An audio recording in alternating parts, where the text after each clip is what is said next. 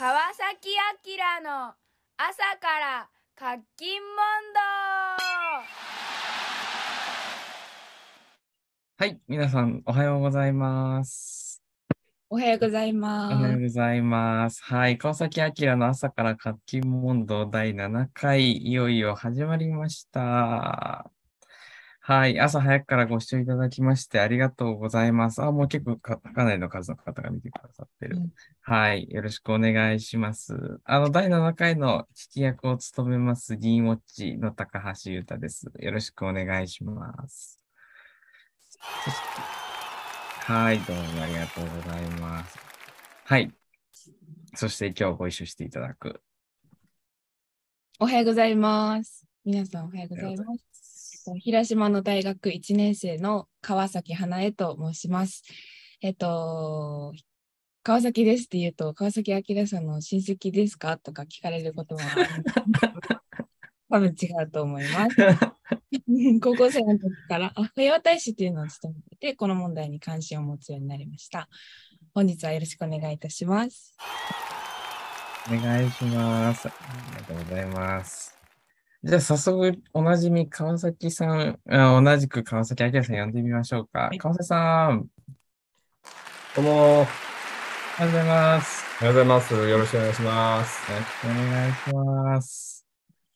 おっと、二人ともカープユニット、カープ回しなんですね。あ、すごい似合ってる。で、まさかの広島なんですよ、私。完全に今日はアウェイっていう。まあ、あのシャツはいつものアイキャンのシャツですけどね。ああ、すごい有望ですね。よろしくお願いします。よろしくお願いしますありがとうございます。今週もですね、いくつか質問いただいておりますので、それをこう川崎さんにはカッキンと打ち返していただきたいと思います。あの、配信中も皆さんコメント欄で、あの、チャットありますので、疑問あるいはですね、何か出たいことぜひぜひお寄せください。じゃあ始めていきたいと思いますが、川瀬さん、今週もいろいろありました。注目は何だったでしょうか？やはりあの締約国会議があともう19日っていうことで、えー迫ってきまして、まあ、国会でも日本がこれに参加するのかどうかっていう議論があの行われていて、えーまだあ状況変わってないですよね。あの政府は慎重姿勢のままであるということですが、もうそろそろ本当に方針を決めなきゃいけないっていうことがですね、あの見えてきていると思います。あの私たちの方は、NGO の方は着々と参加の準備をしておりまして、えーいろんな計画もですね、あの記者会見等で明らかになってきているというところですね。ありがとうございます。それ最後にちょっと深掘りしていきたいと思いますが、どうでしょうか？花江さん、早速、第1球目、お願いします。じゃあ第1球目は私から投げさせていただきます。えっと、この前、このか川崎さんの本、核せ核兵器はなくせるのを読んでいて、川崎さんがピースボートで働き始められたのが2003年っていうことが分かったんですけれども、私が生まれた年も2003年。だから生まれる前とか、私が産声を上げた時ぐらいからもうこの問題に関わられているということで、この十数十数年、数十年、うーんと若者の動きっていうのは、川崎さんの肌感的に、川崎さんの目にどのふどんなふうに動あの映っていて、若者の動きがどんなふうに変わっていったのかなっていうのを教えてください。あのー私もかつて若者だったので、えーその2003年の時っていうのはもう若いほどではなかったんですけれども、でも絶えずやっぱり平和に取り組む若い層はいつもずっと活発であったと思うんです。今2003年っていうのを聞いて、私がパッと思い出すのはイラク戦争なんですけども、そのアメリカがまあイラクに戦争を本当にしてったんですよね。で、それは国際法にも違反する国連決議もない状態だということで、かなり非難を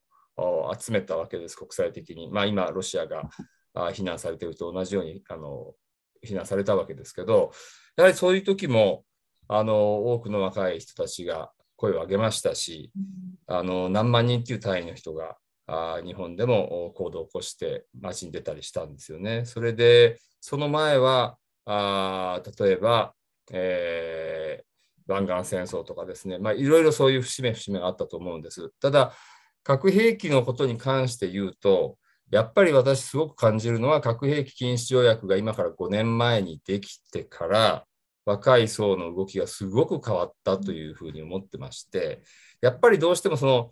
例えばじゃあイラク戦争で戦争反対だっていうような感じでなんか悪いことが起きたことについて反対するっていうことがまあ基本なんですよね。やっぱこういう平和の活動っていうのは。だけれども、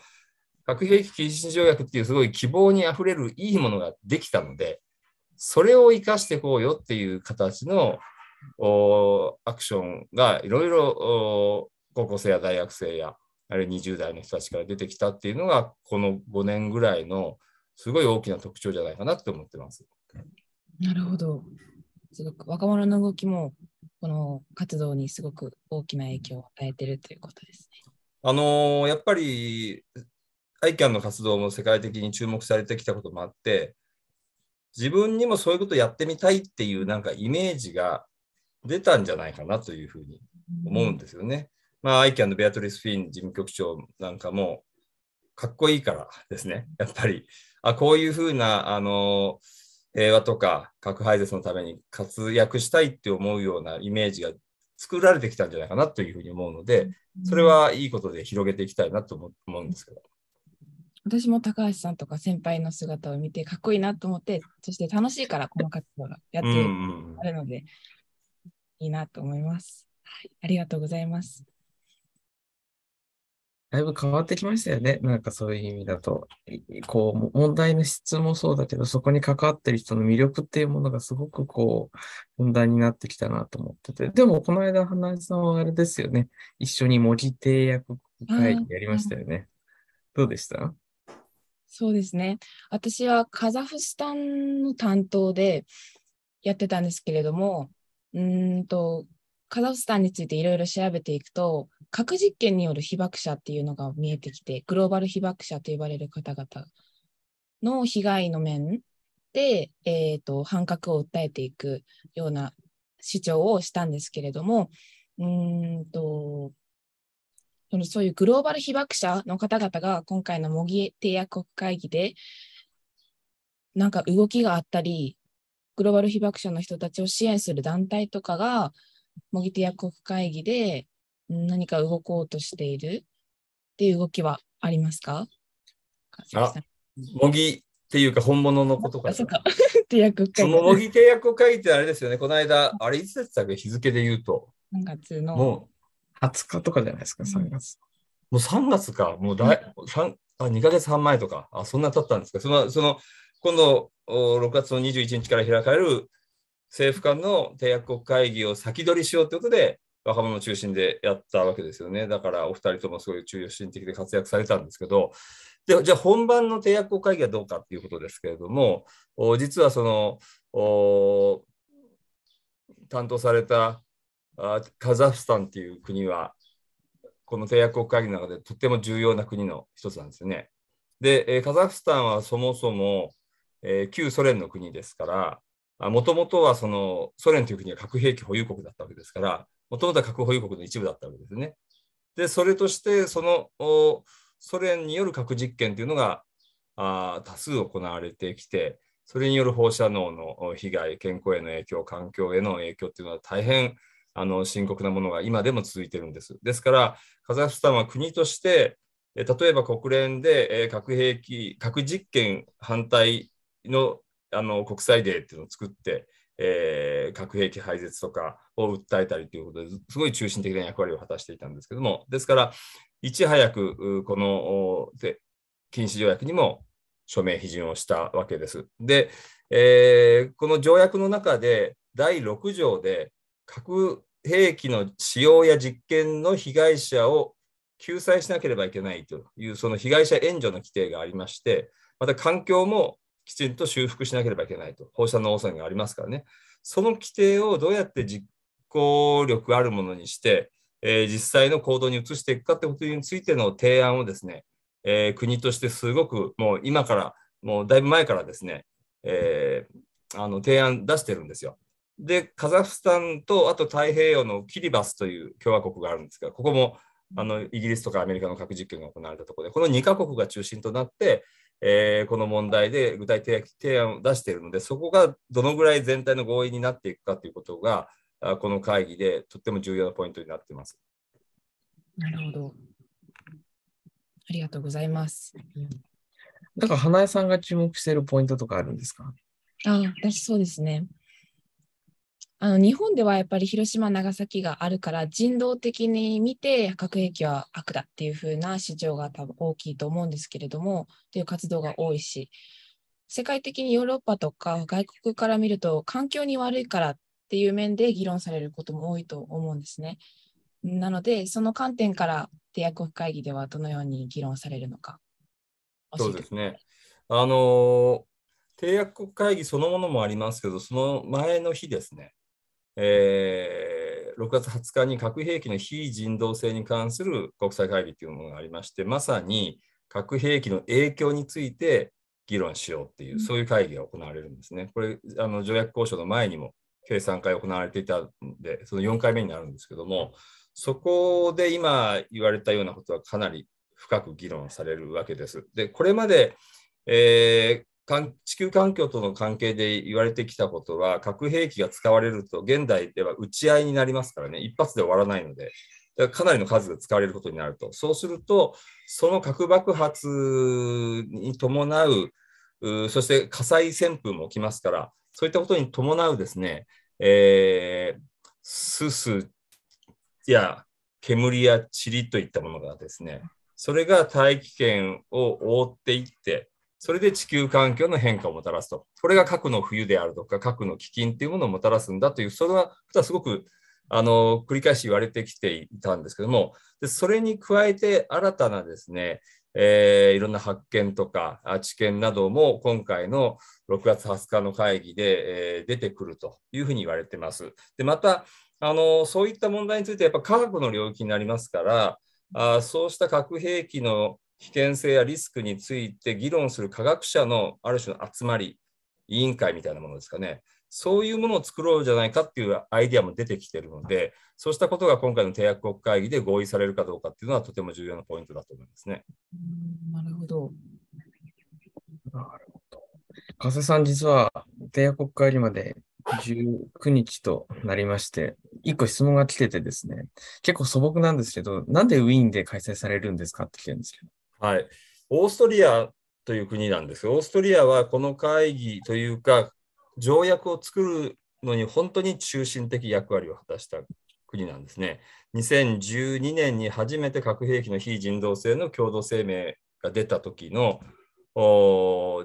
立役者のおー一人、一一カ国ですね、やはりオーストリアとスイスが、えーその時は主導したわけです。で、オーストリアとスイスっていうのは、両国とも、いわゆるヨーロッパにおける中立国ですよね。で、今、あの、ロシアの、えー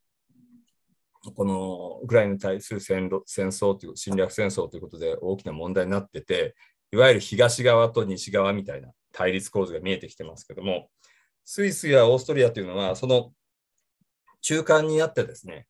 えー西側にも完全には属さないと、東側にも属さないという、そういう姿勢を取ってきた国なんですよね。それは歴史的な経過がやっぱりあって、もう冷戦の時代から東と西の接点みたいな部分がありましたので、むしろ中立を維持することによって、それが国際平和に寄与するという、こういう考え方がすごくあったことと、それからオーストリアの場合は、1986年にチェルノブイリの原発事故がありましたよね。あれで放射能汚染の問題がヨーロッパ全土で深刻化したときに、えー国民投票が行われて、えー原発はもうやめようっていうことがかなり強いえー国家的意思になったんです。それで当然政府、国ですからね、政権はあっち行ったりこっち行ったり右左いろいろあるんですよね。だけど私やっぱりオーストリアのお方と聞くと、政権がどっち寄りになっても、その核は嫌だっていうのが、これ原発も含めてですけど、あのオーストリア国民の中にはものすごくあるよと、これは繰り返しいろんな方から聞きます。ですからそういう歴史的な中立し的な立場と、それから反核の意識というのがこの国を突き動かしてきたと思います。で、さらに、えー実は今回の会議の議長を務めるクメント大使という方がいらっしゃるんですけども、この方の個人的なリーダーシップっていうのも非常に大きいと思います。この方は今回の議長を務めるだけじゃなくて、条約添えて過程でも、まあ、クメント氏がいなければ、ここまで来なかっただろうということほど、非常に熱い思いの方なんですね。2014年に広島に来て、でそれで広島でもかなりあの衝撃を受けたというふうにおっしゃってましたけども、そんなことが重なっていると思います。もう一つだけ加えるならば、ウィーンっていう都市は国際機関がすでにあるわけです。国連機関がね。そうするといいことは、担当の各国の大使とか職員がもうウィーンにいるんですよ。そうすると集まりやすいじゃないですか。旅費もあんまかかんないですよね。これ結構重要なんですよ。だって世界中、だって外交官が集まるんだって旅費かかるわけですよ、飛行機代。だから、その意味では、すでに人々が結構集まってる都市、それはウィーンだったり、ニューヨークだったり、ジュネーブだったりするんですけども、そういうところでやるのは、なんというか、コストの面でもとってもいい。それもあったと思います。いや、旅費問題マジで深刻ですよね。今回 NGO も結構行くかなと思ってますが、どう見てますか？え NGO もあの世界中から集まりますし、日本もかなり行くんですよね。それで、あのそれこそ、ね、高橋さんなんかも行くわけですけど、旅費高いじゃないですか。かこの前、バースデードネーションやってましたよね。えー、あの埋め合わせで。そういうことしなければいけないんですけど、まあ、日本は比較的そういうのあの関心高い人が多いので、お金集まりやすいですけど、でも考えてみれば、他のいろんな国から外交官だってアフリカからだってそのラテンアメリカからだって集まるわけで飛行機代はどこから来たって高いわけですよ。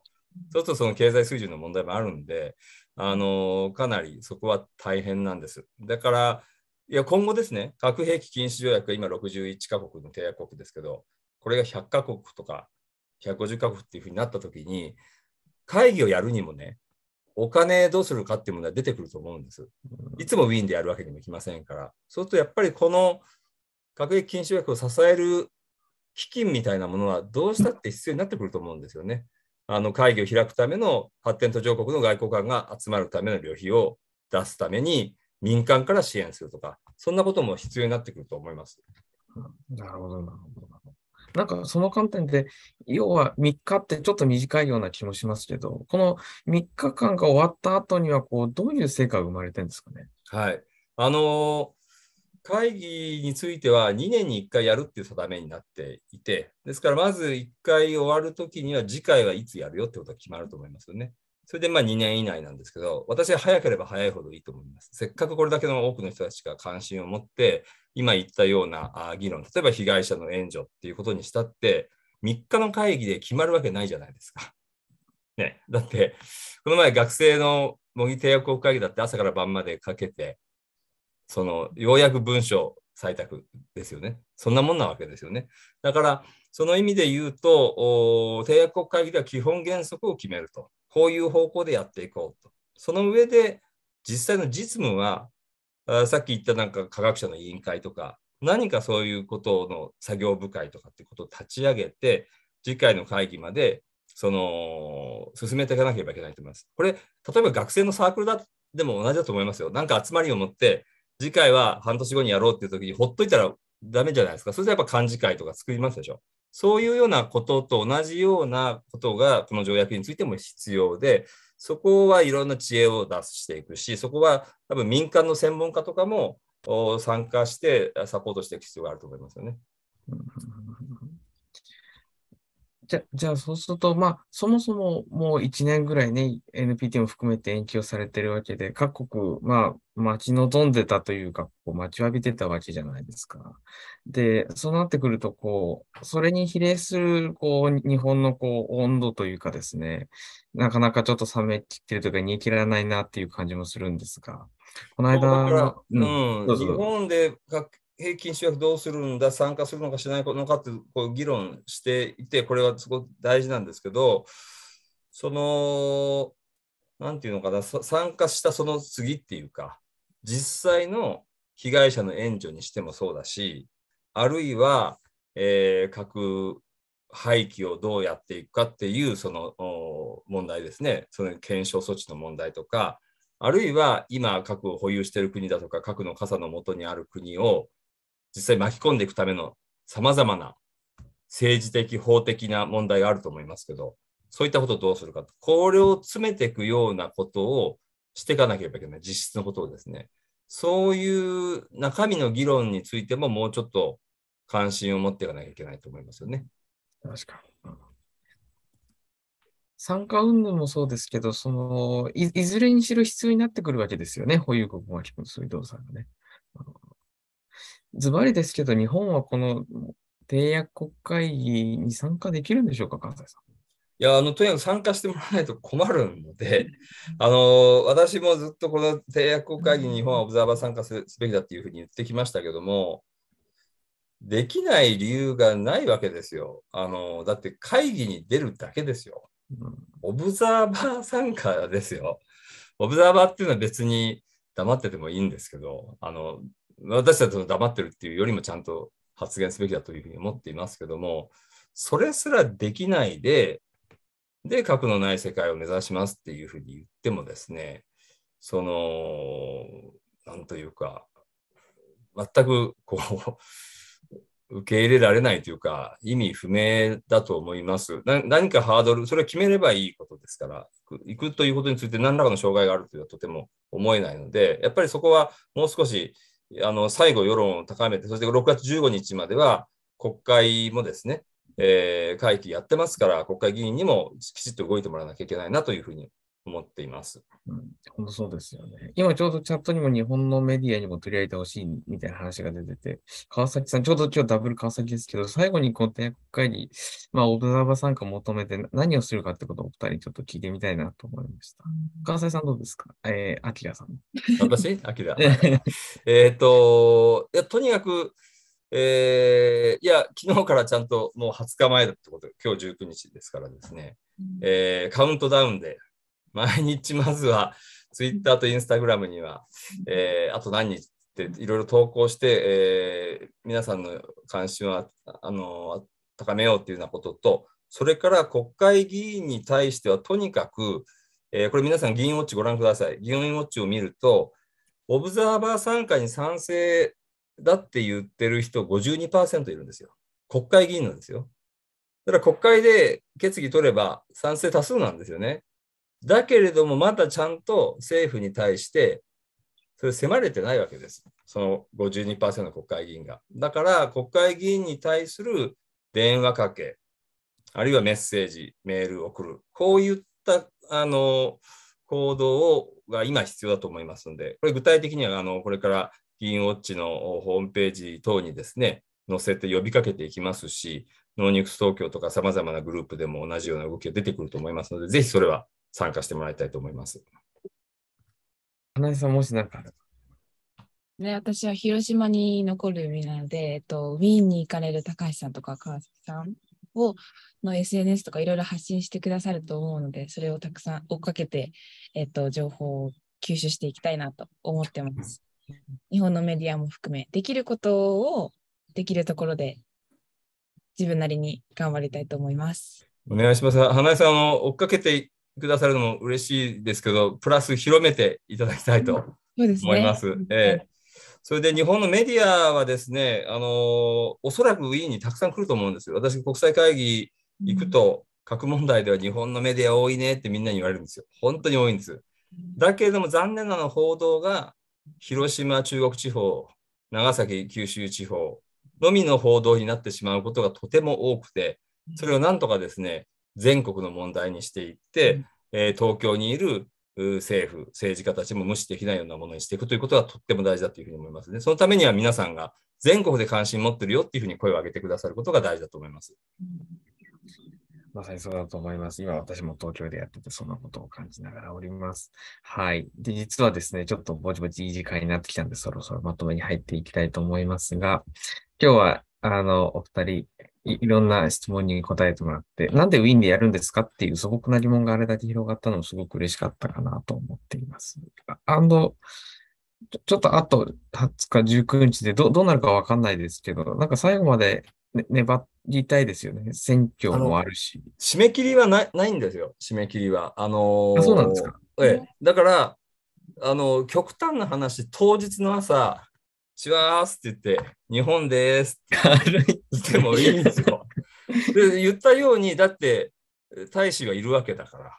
ウィーンに。ね、そういう、だから、なんならその現地の大使が、チワー来ました、オブザーブしますって、傍聴しますって言うんでもいいんだから、これでできないということはないんで、私は、えー今のところ政府はまだその行かないという発表はしてないというふうに見てますので、ずっと働きかけを続けて、当日の朝、会場でお待ち申し上げておりますということですね。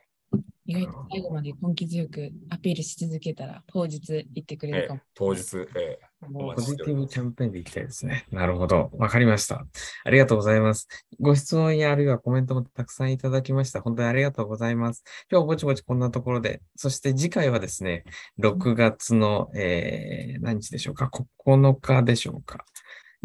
えー実はですね、これ最後ですよね、もう川瀬さん。えっと、締約国会議前はですね、そのそう9日やって、それが最後で、その次の週は、ウィーンに私も行っておりますから、ウィーンからどうやってこれ、活金でいくかはちょっと 考えますけど、えっと、この野球場の絵になるか、あるいはオペラホールの絵になるか分かりませんが、やってみたいと思います。その時また花江さん一緒にやりましょうね。ああ、嬉しい。つながれるんですね。ウィーンと。嬉しいです。う んお願いします。ありがとうございます。じゃあまたウィーンからお届けするということでですね、引き続きあのホームページから質問も受け付けておりますので、はい、どしどしお寄せください。今週も本当にありがとうございました。お疲れ様でした。それではまた来週。ありがとうございました。ありがとうございました。